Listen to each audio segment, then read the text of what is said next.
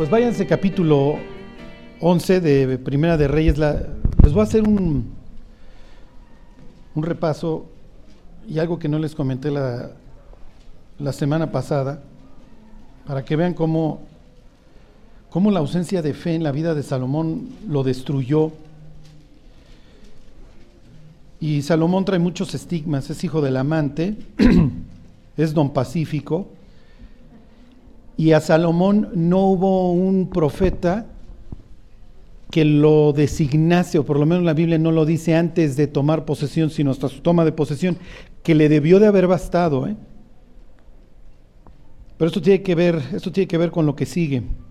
Ok, en el capítulo 11, pues ya viene la total, ¿cómo les diré?, destrucción de la vida de Salomón, junto con el reino. El reino obviamente se va a venir abajo, porque, pues imagínense, ya éramos muchos y parió la abuela, ¿sí? O sea, imagínense, hoy la juventud está desmoronando. Ahora imagínense que el papá es fancharrasqueado, pues bueno, olvídense, ¿no? O sea, no va a haber un dique, no va a haber una fuerza que contenga todo lo que los jóvenes hoy están, a lo que están siendo presionados. Uh-huh. Ahora imagínense un pueblo que tiene una división, no se quieren entre el norte y el sur, tienen ya una historia, y de repente llega un rey que deja de buscar a Dios y que empieza a tolerar todas las falsas doctrinas. Los temas que hoy les voy a tocar son espantosos, porque estamos viviendo exactamente una especie de Primera de Reyes 11 y 12. ¿Cómo les diré? La humanidad se nos acabó de pudrir en el siglo XX, y cuando se acabó de pudrir, lo que les quiero decir es que el diablo se pudo montar bien sobre el gobierno mundial, ¿sí? Hoy tenemos un mundo uniforme. ¿Ok? Hoy tienes el Facebook y tienes el Twitter y el Instagram en todo el planeta. Y hoy todos respondemos más o menos a lo mismo, y los símbolos satánicos están en todos lados. Claro, no sabemos, pero si yo les dijera que ustedes se pongan a buscar todos los símbolos que contengan un toro como tarea y lo analicen a la luz de que esto es un símbolo pagano, se van a empezar a asustar. O si empiezan a buscar las estrellas de 5 picos en todos lados, se van a asustar, porque una estrella invertida, ahorita se los voy a enseñar. Los judíos entienden todo esto, ¿eh? O hasta cierto punto, o se hacen como que no ven. Si han visto los raves de Tomorrowland, el símbolo, ahí está en el periférico, tiene el ojo de Osiris hasta arriba, igual que en el dólar. La moneda de cambio hoy mundial, pues tiene la pirámide y el ojo de Osiris hasta arriba. Y este es el sueño, ¿ok? Y tiene la frase del nuevo orden mundial abajo. Y es el sueño así de los masones, de que vamos a entronar literalmente a Lucifer, ¿ok? Y pudiéramos decir: oye, Charlie, si tú trajeras a una persona de hace 2000 años hoy, te lo traes de Pérgamo a un antro, y tú le dijeras: te voy a llevar al antro, ¿qué diría la persona? No, pero la persona diría: me llevó al templo. Sí, para él sería una experiencia religiosa. Lo es para nuestros jóvenes, también lo es, pero no lo saben. Por eso el ambiente es distinto, por eso creen que ahí van a encontrar su propósito, por eso es que anhelan que llegue el jueves o el viernes para estar allá adentro. Y todo el misterium, la música, las luces, esto es una experiencia religiosa. O sea, las religiones están diseñadas para la atracción, para atraer los sentidos del hombre y distraerlo de Dios. Por eso es que tú entras a cualquier, ¿cómo les diré?, a cualquier iglesia, a cualquier templo, y tienes que hablar en bajito, y está el olor a incienso, y está el techo elevado para que tú te sientas chiquito, y está la cúpula, como pinta, la Biblia pinta así al planeta. No pinta una esfera, pinta una cúpula. Entonces no es casualidad que todas las iglesias y los templos tienen una cúpula, para que tú estés debajo de la cúpula. ¿Sí se entiende? Si ahorita está de moda el inframundo, si tú has visto alguna vez la imagen de un árbol que está así y su contraparte hacia abajo, te está hablando del infierno, te está hablando del inframundo, a donde se van los muertos perdidos. Y eso se ve en todos lados. Y entonces el griego Tíquico saldría diciendo: me llevó al templo. Pues, ¿cuál templo, maestro? Sí, fuimos a adorar a Adonis, a Baco, nos pusimos un cohete de aquellos, hicimos una bacanal. ¿Ok? Esto es pura actividad de demonios. Lo que pasa es que las personas hemos caído en el engaño satánico de que, no, yo soy católico, no, yo soy luterano, no, yo soy budista, yo soy musulmán. No es cierto, o adoras a Dios o adoras al diablo, no hay de otra. Si tú analizas las religiones a la luz de la Biblia, son satánicas. Los judíos tenían prohibido adorar a los astros, al sol y a la luna. ¿Cuáles? Los occidentales tenemos la cruz roja. ¿Qué tienen los musulmanes?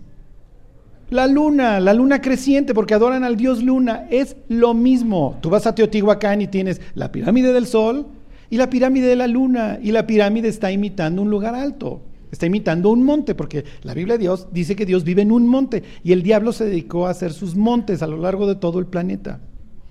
El libro de Enoch dice que fueron los ángeles que descendieron. ¿A dónde descendieron? A un lugar alto, a un monte. Si ustedes se van a un pueblo y preguntan que dónde descienden los demonios o dónde descienden los fantasmas, ¿qué te van a decir? En el cerro. En el cerro es donde descienden. No ha cambiado nada. Lo malo es que es inmediato. Dejas a Dios y estás rindiéndole culto a Satán inmediatamente. Y esto es lo que le sucede a Israel. Y ahorita lo van a ver. Fíjense, esto es increíble. 11:5 dice, ahí en Primera de Reyes: porque Salomón siguió a Astoret, diosa de los sidonios, los fenicios. Estos son los fenicios, y estos van a tener una injerencia en Israel impresionante. ¿Por qué? Porque es natural que el pueblo de Dios siempre va a tener influencia de lo que es su alrededor. Ajá. Les pongo este ejemplo, a ver, regrésame tantito, Juanito. Esta es la casa de Dios. ¿Cuál es el propósito de que Dios tenga una casa? Sí, pero pues ¿cuál es el propósito? Pues que alcen sus ojos al cielo. ¿Cuál es el propósito de que Israel le haga una casa a Dios? Bueno, pues tú le haces una casa a una persona para que la habite. Es lo que hacían todos los pueblos de alrededor. Todos le hacían su casa a su Dios. ¿Has visto los nichos en todos lados en el oriente de la ciudad? Bueno, pues ahí vive el Dios. No, Charlie, pero son obras de manos. Sí, tienen ojos y no ven, son ídolos sordos, sí. Lo que sucede es que cuando los ángeles descendieron, esto te lo puede contar el Discovery Channel, los alienígenas ancestrales, porque no dicen que son ángeles, dicen que son alienígenas. Pero todas las culturas los tienen, a estos seres que vinieron. Nunca van a encontrar en las tabletas de los sumerios que vienen de otro planeta, ni que vienen de Nibiru, ¿eh? Son deidades. Son deidades. Entonces descendían. Y entonces, a ver, aquí se me están descuidando en esta parte del planeta, los seres humanos no me están adorando. Entonces les dejo una imagen mía. Así es como nacieron las imágenes. No crean que algún día alguien dijo, voy a adorar a Ken y a Barbie. Ajá. O sea, no sucede. Entonces es como, te dejo una imagen mía para que te estés recordando. Y cuando yo regrese, si no los encuentro haciendo lo que quiero que hagan, los extermino o me los como. Sí se entiende, y además aquí dejo a mis hijos, a mis descendientes, estos híbridos, para que los estén cuidando. Entonces, si te portas mal, viene Huitzilopochtli y te traga, ¿eh? O Tlaloc, o Cuculcán, o el que tú quieras. ¿No creen que las personas algún día dijeron, ay, vamos a bailarle a un cuate que se llama Tlaloc para que llueva? ¿Tiene el diablo injerencia en el clima? Pues por supuesto, denme un ejemplo. Job. ¿Tiene el ser humano injerencia en el clima? Yo creo que nos sorprenderíamos. Ok. Entonces, Salomón entiende todo esto. Lo que pasa es que nosotros no vemos tan hacia atrás, pero Salomón conoce perfectamente la historia de su pueblo y entiende que la maldad del amorreo tenía que llegar a cierto nivel para que viniera la conquista, ¿se acuerdan? Por eso no le concede la tierra inmediatamente Dios a Abraham. Le dice, todavía no llega a su colmo la maldad del amorreo. Pero el diablo, obviamente, deja ahí a todos sus híbridos estos, a sus nefilines, en la tierra de Israel. ¿Por qué no los mandó a otros lados? Bueno, porque aquí le prometieron a esta tierra la descendencia de Dios, y si aquí se multiplica la descendencia de Dios, va a venir el Mesías que me va a pisar, y que me la cantó desde Génesis 3:15, ¿se acuerdan? Todo trae un hilo.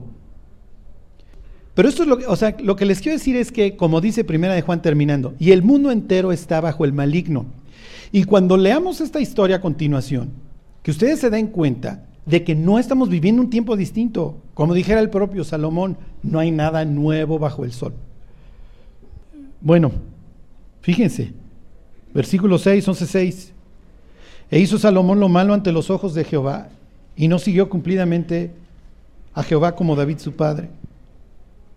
Y obviamente piensen ya en un Israel que era el pueblo de Dios, a donde venían a buscar a Dios lleno de antros. Lleno de antros. Claro, ellos les llaman templos, nosotros no le decimos templos, todavía no somos tan cínicos como para decir que vamos a ir a adorar a los demonios. Pero es lo que está sucediendo ahí. Digo, todos los que alguna vez nos fuimos a poner un cohete a un antro, sabemos lo que sucede ahí. Y entonces Dios dice, te voy a levantar a tus antiguos adversarios, Salomón. Fíjense. Ok. Dice, este es el primero. Y aquí quiero decirles otra enseñanza. Dice, versículo 14. Y Jehová suscitó un adversario a Salomón, Hadad edomita, de sangre real, el cual estaba en Edom. Los edomitas son los hermanos de los judíos, ¿se acuerdan? Esaú y Jacob. No se llevan, al contrario, se odian. Edom o Esaú y Jacob se perdonaron entre ellos, se reconciliaron, sí, pero el daño que ya se había hecho ya era grande. Por eso no debemos de hablar mal de nadie, porque tú luego te reconcilias, sí, pero el daño que ya generaste.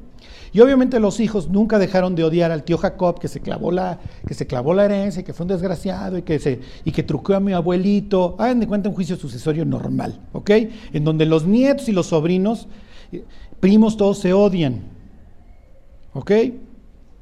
Bueno, y entonces dice, versículo 15, David se puso manotas a los edomitas, dice, porque cuando David estaba en Edom y subió Joab, el general del ejército, a enterrar los muertos y mató a todos los varones de Edom, ¿ok? Porque hicieron una masacre ahí, me brinco al 17, Hadad huyó y con él algunos varones edomitas de los siervos de su padre, y se fue, ¿a dónde? Se fue a Egipto. Era entonces Hadad muchacho pequeño. Esto pasaba y pasa todo el tiempo. Imagínate que tú tienes un enemigo o un cuate del que te quieres cuidar y te llega un empleado de tu enemigo que sabe todos los secretos industriales, sabe todas las tranzas que el otro ha hecho, sabe cómo lava la lana. ¿Qué harías tú con él? Pues lo empleas en ese instante, ¿ok? Los reyes se dedicaban a albergar este tipo de personas que tenían muchísima razón para odiar. Este cuate le tocó una masacre en su pueblo, huye, y Faraón, ¿qué es lo que hace? Quédate conmigo. Sí, pero Faraón no sabe que el día de mañana Israel se va a seguir expandiendo y va a ser una supernación y va a acabar haciendo un tratado de paz con Salomón, y le va a dar el mismo Faraón, le va a dar a su hija. ¿Se entiende? Ok, este cuate le da albergue, sí, pero luego ya no me quiero pelear, al contrario, ya le di a mi esposa. Y fíjense lo que sucede. Digo, ya le di a mi hija. Dice, versículo 19. Y halló Hadad gran favor delante del faraón, el cual le dio por mujer la hermana de su esposa, le da su cuñada. Eran concuños. La hermana de la reina Tacpenes. Ok, versículo 21. Y oyendo Hadad en Egipto que David había dormido con sus padres y que era muerto Joab, general del ejército, Hadad dijo a Faraón, déjame ir a mi tierra. Y Faraón no quiere que se vaya a su tierra porque sabe que este va a organizar una revolución, y le dice, ¿por qué? ¿Qué te falta conmigo que procuras irte a tu tierra? Le respondió, nada, con todo, te ruego que me dejes ir. Y entonces, ¿qué pasó con el tratado de paz de Salomón? ¿Le sirvió de algo? No le sirvió de nada. Entonces todas estas cosas que nos vivimos intentándolas cuidar con obsesión, Dios dice, mi cuate, o la pones en mis manos o la pones en mis manos. Lo único que puedes hacer es diligente, pero tú no tenías que ir a transar con un cuate que a la primera de cambios te está albergando a tus enemigos y cuando le convenga la ola te va a traicionar. Maldito el varón, ¿se acuerdan? Que confía en el hombre. Cuando ponemos nuestra confianza en las personas, en serio, ya no lo hagan. Piensen en las personas cuando se casan, ¿ok? Y no me refiero a cuando se casan siendo guiadas por Dios, pero la persona que dice, ya no aguanto mi casa, y entonces salen y se casan. O estoy sola, o estoy solo, y salen y se casan. Y le ponen al otro infeliz la responsabilidad de hacerlo feliz, o hacerla feliz. Y el otro cuate dice, apenas puedo con mi vida, y ahora tú quieres que yo te haga feliz. No pongas tu confianza en la carne. Ok, entonces valiente tratado de paz se aventó don Salomón. Fíjense. Versículo 23, Dios también levantó por adversario contra Salomón a Rezón, hijo de Eliada, el cual había huido de su amo Hadad, de ese rey de Soba. Dice, y había juntado gente contra él, y se había hecho capitán de una compañía cuando David deshizo a los de Soba, otro que sale huyendo. Después fueron a Damasco y habitaron ahí, le hicieron rey en Damasco y fue adversario de Israel todos los días de Salomón. Ahí tienes un tipo antisemita, con todo el odio, porque también le tocó un exterminio. Ok, bueno, y bueno, aquí viene el súper. Este es judío, fíjense, versículo 26. También Jeroboam, hijo de Nabat, este es efraimita, efrateo de Sereda, siervo de Salomón, cuya madre se llamaba Serúa, la cual era viuda, alzó su mano contra el rey. Este cuate también tuvo que salir por piernas y se está esperando. Pero aquí sucede algo, fíjense. Me brinco al versículo 29. Aconteció pues en aquel tiempo que saliendo Jeroboam de Jerusalén, esta es la razón por la que lo quieren matar, esta es la razón por la que sale huyendo, le encontró en el camino el profeta Ahías, silonita, y este estaba cubierto con una capa nueva y estaban ellos solos en el campo. Si tú eres Juan Pérez silonita, ¿de dónde eres? ¿Eh? De Silo, ok, muy bien. ¿Qué había en Silo? ¿Quién vivía en Silo? Exactamente, el tabernáculo. ¿Y quién creció en Silo? Samuel. ¿Y qué hizo Samuel con dos reyes? Los ungió. Si viene un tipo de Silo y te unge, ¿qué te está diciendo? Que eres rey. Ok. Entonces, silonita es su gentilicio, es regiomontano, para que me entiendan, ¿ok? O tan pequeño. Es como María Magdalena, pensamos que Magdalena es un nombre, no, Magdala es de donde es, ¿ok? Bueno, entonces viene este cuate y lo unge por rey a Jeroboam y le dice, tú vas a ser el rey de Israel porque Israel se está portando muy mal gracias a Salomón y le voy a quitar el reino a Salomón y le voy a dejar nada más le voy a dejar dos tribus, que en realidad se quedó con tres, y ahorita les digo qué es lo que sucedió. Pero este cuate, Jeroboam, no se queda callado y lo empieza a proclamar. ¿Ok? Y entonces, fíjense, le dice, versículo 37, yo pues te tomaré a ti, tú reinarás en todas las cosas que deseare tu alma, y serás rey sobre Israel. Y aquí viene la condición, nada más pórtate bien, mi cuate. Y si prestares oído a todas las cosas que te mandare, y anduvieres en mis caminos, e hicieres lo recto delante de mis ojos, guardando mis estatutos y mis mandamientos, como hizo David mi siervo, yo estaré contigo, eso es todo. Y te edificaré casa firme, tu casa real va a ser firme, como la edifiqué a David, y yo te entregaré a Israel. Ya, con eso estás hecho. Obviamente, versículo 40... Procuró Salomón matarlo porque Salomón se entera de que ahí está el cuate que ungió un profeta que viene de Silo, al igual que fue ungido Saúl y al igual que fue ungido su papá. Y Salomón dice, a mí nunca me ungió nadie de estos. Imagínate que ya de por sí estás paranoico, no confías en Dios, te saliste a hacer las paces con todos porque no crees lo que Dios te prometió de que tú vas a ser firme. Y de repente te dicen que hay un cuate que un tipo de Silo lo vino a ungir. No, pues este cuate sí es el bueno. Y entonces procura matarlo. Muere Salomón. Y cuando Salomón, pues deja obviamente el imperio ahí ya todo medio resquebrajado, ya no hacen la unción del nuevo rey de Roboam, el hijo de Salomón, en Jerusalén. El cuate tiene que ir a Siquem. Y si se acuerdan, Siquem es espiritualmente un sitio importante para Israel. Okay. Allá anduvo Abraham, allá anduvo Jacob, y entonces ya no es allá, es acá, porque aquí también es un lugar importante espiritualmente, así que lo hacemos acá.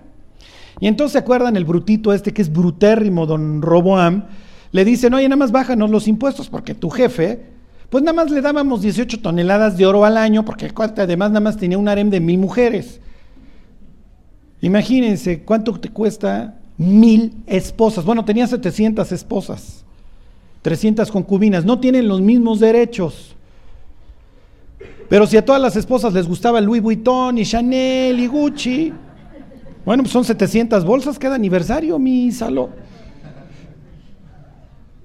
Imagínense si a nosotros nos cuesta, ¿cuánto nos costará del impuesto sobre la renta a todas las? Imagínense este con 700 y 300 concubinas. Y entonces le dicen a Roboam: mira, tu papá nos bajaba hasta las muelas, mi cuate, bájanos nada más los impuestos. Y el cuate, le dicen los sabios que habitaban con su papá: bájale los impuestos, mi cuate, además estaba mal que tu papá hiciera esto. Y los jóvenes, los juniorzotes que están junto a él: no, trépale los impuestos, porque ahora los que les toca remar somos nosotros. Esto es como el cuate que llega así por primera vez al puesto, a remar. Les digo que no hay nada nuevo bajo el sol. Hoy tenemos microondas y iPhone, pero la humanidad y su deseo de hacer su soberana voluntad y adorar al diablo, eso no ha cambiado nada. Ok. Y entonces, cuando don Roboam sale con la embajada de que pues les voy a subir los impuestos, Jeroboam, a quien ya habían ungido el propio Dios por Dios del norte, toma posesión. Ok, no hay ningún problema. Dios nada más le dijo: nada más, mi cuate, anda delante de mí y yo voy a hacer tu casa firme. Mira lo que acaba de pasar con Salomón, entonces nada más tú sígueme. Ok. Uy. Bueno. Y entonces... Versículo 25, ya estamos en 12:25.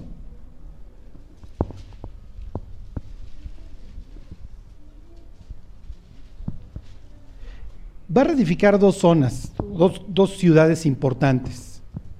Los judíos tienen Jerusalén en el sur, y digo judíos refiriéndome a los del sur, a los de Judá. A ver, ponme tantito el... Es que les quiero poner el mapa, mi Juan.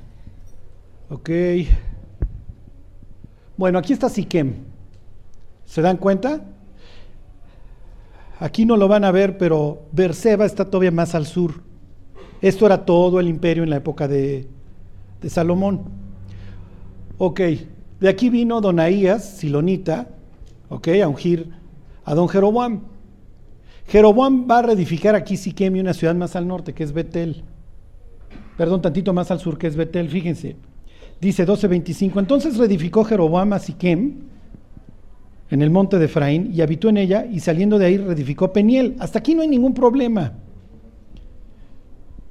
Perdón, Peniel más al norte. Y dice: y dijo Jeroboam en su corazón: ahora se volverá el reino a la casa de David. ¿Por qué? No hay ningún problema, confía en Dios. Lo que Dios te ha dado, quiero decirte que Dios te lo dio y no te lo puede quitar nadie. Lo que Dios no te vaya a dar, esto es como el rayo, ya saben, cuando te toca aunque te quites, cuando no te toca aunque te pongas. Y este fue el razonamiento de Jeroboam. Versículo 27, si este pueblo subiera a ofrecer sacrificios en la casa de Jehová en Jerusalén, porque el corazón de este pueblo se volverá a su señor Roboam, rey de Judá, y me matarán a mí, y se volverán a Roboam, rey de Judá. Ok, tengo un problema. ¿Cuál es el problema? ¿Qué tiene que ver Jerusalén? ¿Qué tienen que ver las tribus del norte con Jerusalén? ¿Qué tenían que hacer los del norte? Exactamente, ¿cuántas veces? 3 veces al año, ¿se acuerdan? Ya lo estudiamos. 3 veces al año estaban los tres ciclos de fiestas. ¿Y qué es lo que está pensando Jeroboam? Si estos cuates empiezan a cumplir con la ley de Dios, van a ir a Jerusalén y van a tener influencia del sur, y esto no me conviene. Sí, pero ¿qué opciones tengo? O les prohíbo que desciendan y entonces ya me peleé con el que me puso, le hace Dios, o los dejo que vayan y confío en él. ¿Lo entienden? Para que ustedes vean cómo la falta de fe acabó arrasando a una nación que tenía la obligación de creer en Dios. Y de aquí para el real, en 722 a.C., los pobres reinos del norte, y en el 586 van a tener unas muertes horribles. Los del norte a manos de los asirios, que eran, olvídense de los nazis, los nazis por lo menos te decían: te vas a meter a bañar ahí, ya te abrían el gasecito. No, estos cuates, los asirios eran unos desgraciados,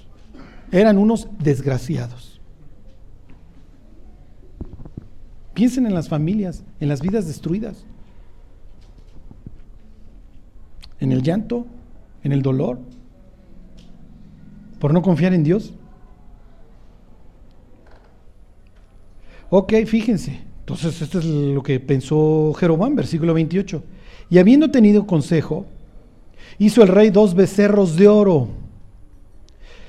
Ok, los becerros y los toros eran un símbolo de fuerza, número uno, y de fertilidad.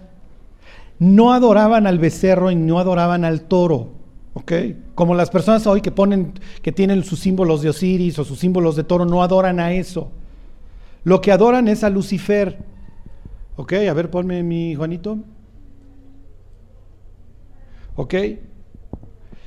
En este caso no le llamaban Lucifer, le decían Señor, eso quiere decir en hebreo Baal, ¿ok? Y Baal era un dios de la fertilidad que se paraba sobre el animal, ¿ok? Y si ustedes se van a un museo allá en el oriente, verían a Baal con sus relámpagos en la mano parado sobre los toros. Pero esto no ha cambiado, no quiere decir que no vayan a encontrar estos símbolos putrefactos hoy en día, porque se sigue adorando a la misma persona, es lo mismo. Fíjense, y habiendo tenido consejo hizo el rey 2 becerros de oro, y dijo al pueblo: bastante habéis subido a Jerusalén, he aquí tus dioses, oh Israel, los cuales te hicieron subir de la tierra de Egipto.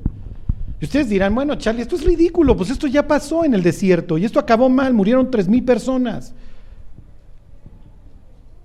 Pues es ridículo, nadie va a confiar en esto, esto no va a prosperar.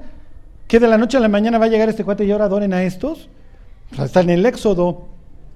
Sí, pues si tú tienes un pueblo bíblicamente ignorante, va a adorar al osito bimbo si le dices que ese es Dios. O adoras a Dios o adoras al diablo en sus diversas formas, ¿eh? Ahora les tengo malas noticias. El diablo odia las religiones porque, pues sí me estás adorando, pero no me estás dando el título. Esto es como el amante que cásate y divórciate y cásate ya conmigo. Y durante la tribulación el diablo se deja ir contra todas las religiones porque no las aguanta. Es ya, muchachos, ya estoy aquí, soy. Y sí soy Lucifer y ya me tienen que adorar como soy. Y aunque ustedes no lo crean, ya hay varias estatuas de Lucifer ahí con sus cuernos en Estados Unidos, y ya hay escuelas en donde, como pues tienes libertad de culto, pues hay escuelas satanistas, y aquí se le enseña que Lucifer nos liberó y nos sacó de la ignorancia, porque si no Adán y Eva seguirían brutotes encorados en el jardín. Esto es lo que se dice. O sea, uno lee esto y dices: ay, esos antiguos qué brutos eran. Y si el diablo te ve en un rave en donde está el ojo ahí, tú, hasta el maquico, todo grifo, ¿qué va a decir el diablo? Pues mijo, tú no has cambiado mucho. Hacían lo mismo, ¿eh? Y eran igual de brutos que ustedes, tampoco tenían la más remota idea quién los gobierna, quién los guía y quién los tiene poseídos, como dice la Biblia, como rebaños que son conducidos a la muerte, como rebaños que son conducidos al Seol. Así la muerte los pastoreará. Y el diablo diciendo: muchachos, piensen en todas esas almas que ahorita están pasando al infierno, creyendo que van a entrar a la gloria eterna, en donde ya no hay regreso. Y esas voces que los van a atormentar toda la eternidad diciéndole: yo te busqué. Sí, pero te encantaba pecar y te encantaba adorar al diablo. Ok. Fíjense, y puso uno en Betel y otro en Dan. Ok, si ustedes se acuerdan, siempre las fronteras de Israel van a ser desde Dan hasta Berseba, pero no, este cuate va a cambiar las fronteras. El reino del norte va a acabar acá en el sur, y obviamente lo hace estratégico porque todos los del norte que vayan a adorar a Jerusalén los intercepto en Betel, y además Betel pues es la casa de Dios, eso quiere decir. Y aquí se topó Jacob con Dios, ¿se acuerdan? Génesis 28, entonces este lugar también cuenta. Sí, la Biblia Dios dice que Dios iba a poner un sitio, en un solo lugar su nombre, y que tú no podías andar como los otros pueblos haciendo tus sacrificios en todos lados, pero Betel también cuenta. La naturaleza religiosa putrefacta, ¿eh? Y miren, los gentiles adoramos lo que nos pongan enfrente. Si te dicen que Ken te va a dar el yate, pues ahí estás arrodillado. Pero estos tienen más pretexto. Años más tarde, justo en Sicar, déjenme aquí donde, aquí no les puse, acá, donde se partió el reino, Jesús va a estar hablando con la mujer samaritana, y la mujer samaritana les va a preguntar: ustedes dicen que hay que adorar en Jerusalén, nosotros que en este monte. ¿Se acuerdan? Porque esta división permaneció, y es: a ver, mi samaritana, pues no te me pierdas, le dice Jesús, la salvación viene de qué, de los judíos, no te me pierdas, mija, y sí, el bueno es Jerusalén.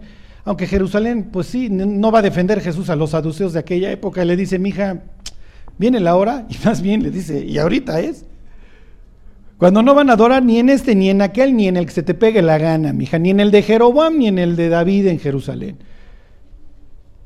Porque Israel literalmente estaba podrido espiritualmente. Ok, si no me creen lo que les voy a leer a continuación, vean en la noche Jaime Maussan, hoy es, ok, milenio, ¿cómo se llama su?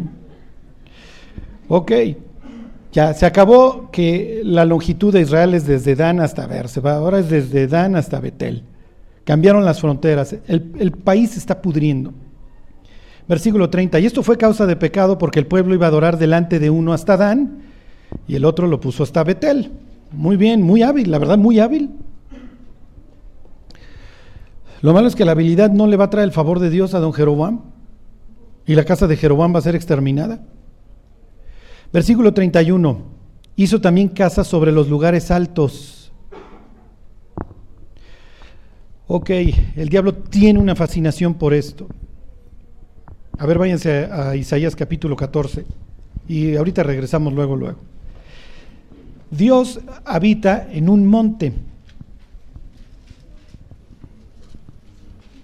y el diablo quiere ser adorado en un monte. ¿Por qué? Bueno, porque el diablo se dedica a imitar lo que hace Dios. El diablo no quiere ser superior a Dios, quiere ser igual. Con eso le basta al argentino este, ¿ok?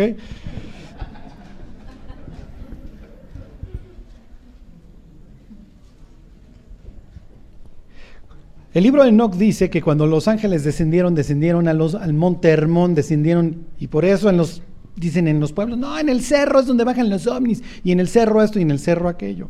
Los paganos subían al cerro para adorar, para esperar que bajara la deidad, y si no había cerro le hacían uno. Ahí están las pirámides en todo el planeta. No es casualidad que estuvieran en Egipto, que estuvieran en México, que estuvieran en Myanmar, que estuvieran regadas, ¿ok? ¿Alguna vez se preguntaron por qué había pirámides en Teotihuacán y en Egipto? O sea, pues lo más probable es que no se conocían, porque todo esto se exporta de Babel. Babel no era la torre, no piensen en la torre de Pisa, era también una pirámide. Era un sigurat, que además casualmente si van a Irak y los visitan se llaman Puerta al Cielo, tienen puros nombres así de portal. Ok, 14:12. Está hablando ahí precisamente del gobernante. Oye, Charlie, ¿cómo llegó a gobernar el diablo el mundo? Nosotros se lo dimos. Dios le da a Adán y Eva la potestad sobre el planeta, sobre la creación, y nosotros se lo damos al diablo. Dice, ¿cómo caíste del cielo, lucero, hijo de la mañana? Cortado fuiste por tierra, tú que debilitabas a las naciones, tú que decías en tu corazón, subiré al cielo, en lo alto, junto a las estrellas de Dios, levantaré mi trono, y en el monte, ok, en el monte del testimonio me sentaré, a los lados del norte, sobre las alturas de las nubes subiré, y seré semejante al Altísimo. Si ustedes le preguntaran a un israelita de esta época cómo es la creación, ellos les hablarían de un mundo plano, un domo, y sobre el domo en el norte, justo en el norte, en el centro del disco, el trono de Dios, y el trono de Dios sobre un monte, su ciudad, para que me entiendan. Así ellos lo veían, y es natural que así esté en Isaías 14, en donde el diablo dice, subiré al monte de Dios. ¿A dónde? A los lados del norte, al monte del testimonio. Por eso es que los israelitas iban y adoraban en todos los lugares altos, porque aquí iba a bajar la deidad. Sí, hoy le cambiamos a ovnis, a extraterrestres, pero no son ovnis, no son extraterrestres. Son angelitos, son divinidades. Ok, regrésense. ¿Alguna vez se han preguntado por qué esta fascinación por lo oculto que tenemos los seres humanos? A fuerza queremos ir a la lectura de las cartas, a ponernos una vela en la espalda delante del espejo, porque estamos buscando el poder. Ok. Versículo 32, obviamente Jeroboam va a romper con todo lo que tenga que ver con Dios. Y si aquí hacemos las cosas X, bueno, pues ahora las vamos a hacer Y. Bueno, 31, hizo también casas sobre los lugares altos, ahí le hacía las casas a sus sacerdotes y a sus dioses, e hizo sacerdotes de entre el pueblo. Ok, a Dios el sacerdocio levítico, ora el que quiera. Versículo 32, entonces instituyó Jeroboam fiesta solemne en el mes octavo, Israel lo celebraba en el mes séptimo, sí, pero ahora va a ser el 8. Fíjense cómo está rompiendo con todo. Y es lo que suele suceder, ¿eh? Cuando algún líder espiritual se aparta, cuando algún líder cristiano se aparta, a romper con todo. Si allá hacen esto, se acabó, ahora le hacemos así, porque es natural, yo no quiero que siga habiendo. ¿Sí me explico? Oye, pues si seguimos igual, ¿por qué no seguimos igual? ¿Por qué no somos todos amigos? No, ahora es aquí y es así. Y entonces le tengo que tronar los moldes anteriores, porque si no, el pueblo se me puede empezar a desertar. Tengo que darle una cohesión a la rebelión, ¿sí se entiende? Y le tengo que dar símbolos y le tengo que dar una dirección. Ok, entonces instituyó Jeroboam fiesta solemne en el mes octavo a los 15 días. Bueno, esa sí la respetó, porque el otro era el día 15, los tabernáculos en el séptimo. Conforme a la fiesta solemne que se celebraba en Judá, y sacrificó sobre un altar. Así hizo en Betel, ofreciendo sacrificios a los becerros que había hecho. Ordenó también en Betel sacerdotes para los lugares altos que él había fabricado. Y con todo esto, díganle chao al pueblo de Dios. 10 tribus ya están totalmente exterminadas, perdidas, adorando al diablo. Váyanse tantito a Segunda de Crónicas, denle tantito a la derecha, al 11:15. Segunda de Crónicas 11:15. Dice, y él designó sus propios sacerdotes para los lugares altos, y para los demonios, y para los becerros que él había hecho. ¿Ok? No, si dicen en la traducción nuestra sí dice demonios, pero el original usa la palabra zair, fauno, cabra. Ok, dentro de la putrefacción de Israel, nada más con esto terminamos. Hay veces que todas estas cosas nos impactan tan profundamente que te hacen despertar. Y yo espero que los que son papás estén despertando. Sus hijos no están yendo a una fiesta. Si sus hijos están yendo a un ambiente espiritual que va a tener influencia en sus vidas para siempre. Fíjense, dice 11:13, ahí mismo. Dice, y los sacerdotes y levitas que estaban en todo Israel se juntaron a él desde los lugares donde vivían. Porque los levitas dejaban sus ejidos y sus posesiones y venían a Judá y a Jerusalén. Pues Jeroboam y sus hijos los excluyeron del ministerio de Jehová. Y me brinco al 16. Tras aquellos acudieron también de todas las tribus de Israel los que habían puesto su corazón en buscar a Jehová, Dios de Israel, y vinieron a Jerusalén para ofrecer sacrificios a Jehová, el Dios de sus padres. La putrefacción a veces es tan marcada que el diablo no la quiere. Porque ¿qué pasa en serio si en las escuelas empieza a ponerse imágenes de machos cabríos? De estas, y tú llegas a la escuela y un pentagrama y las cruces de 5 picos invertidas, pues te vas a asustar. Y vas a empezar a ver a los locos de los cristianos con otra cara. Y esto provocó un avivamiento en muchas personas en Israel y dijeron, si se va a tratar de adorar al diablo, Roboam será brutísimo y será lo que quieran. Pero por lo menos ahí siguen respetando la Biblia. Y se largaron. Y obviamente esto trajo una fortaleza espiritual a los reinos, al reino del sur. El reino del sur estaba conformado de 3 tribus: Benjamín, Judá, que siempre se llevaron, porque Judá en alguna ocasión intercedió durísimo por Benjamín frente a José, no se acuerdan. José dice, tú eres el ratero, le dice a Benjamín. Y entonces Judá interviene por él y le dice, no, perdónalo, si se robó tu copa, yo me quedo en su lugar. Y entonces desde entonces se hicieron cuais. Okay, digo, Saúl y David no se querían, pero finalmente existió siempre este lazo entre ellos.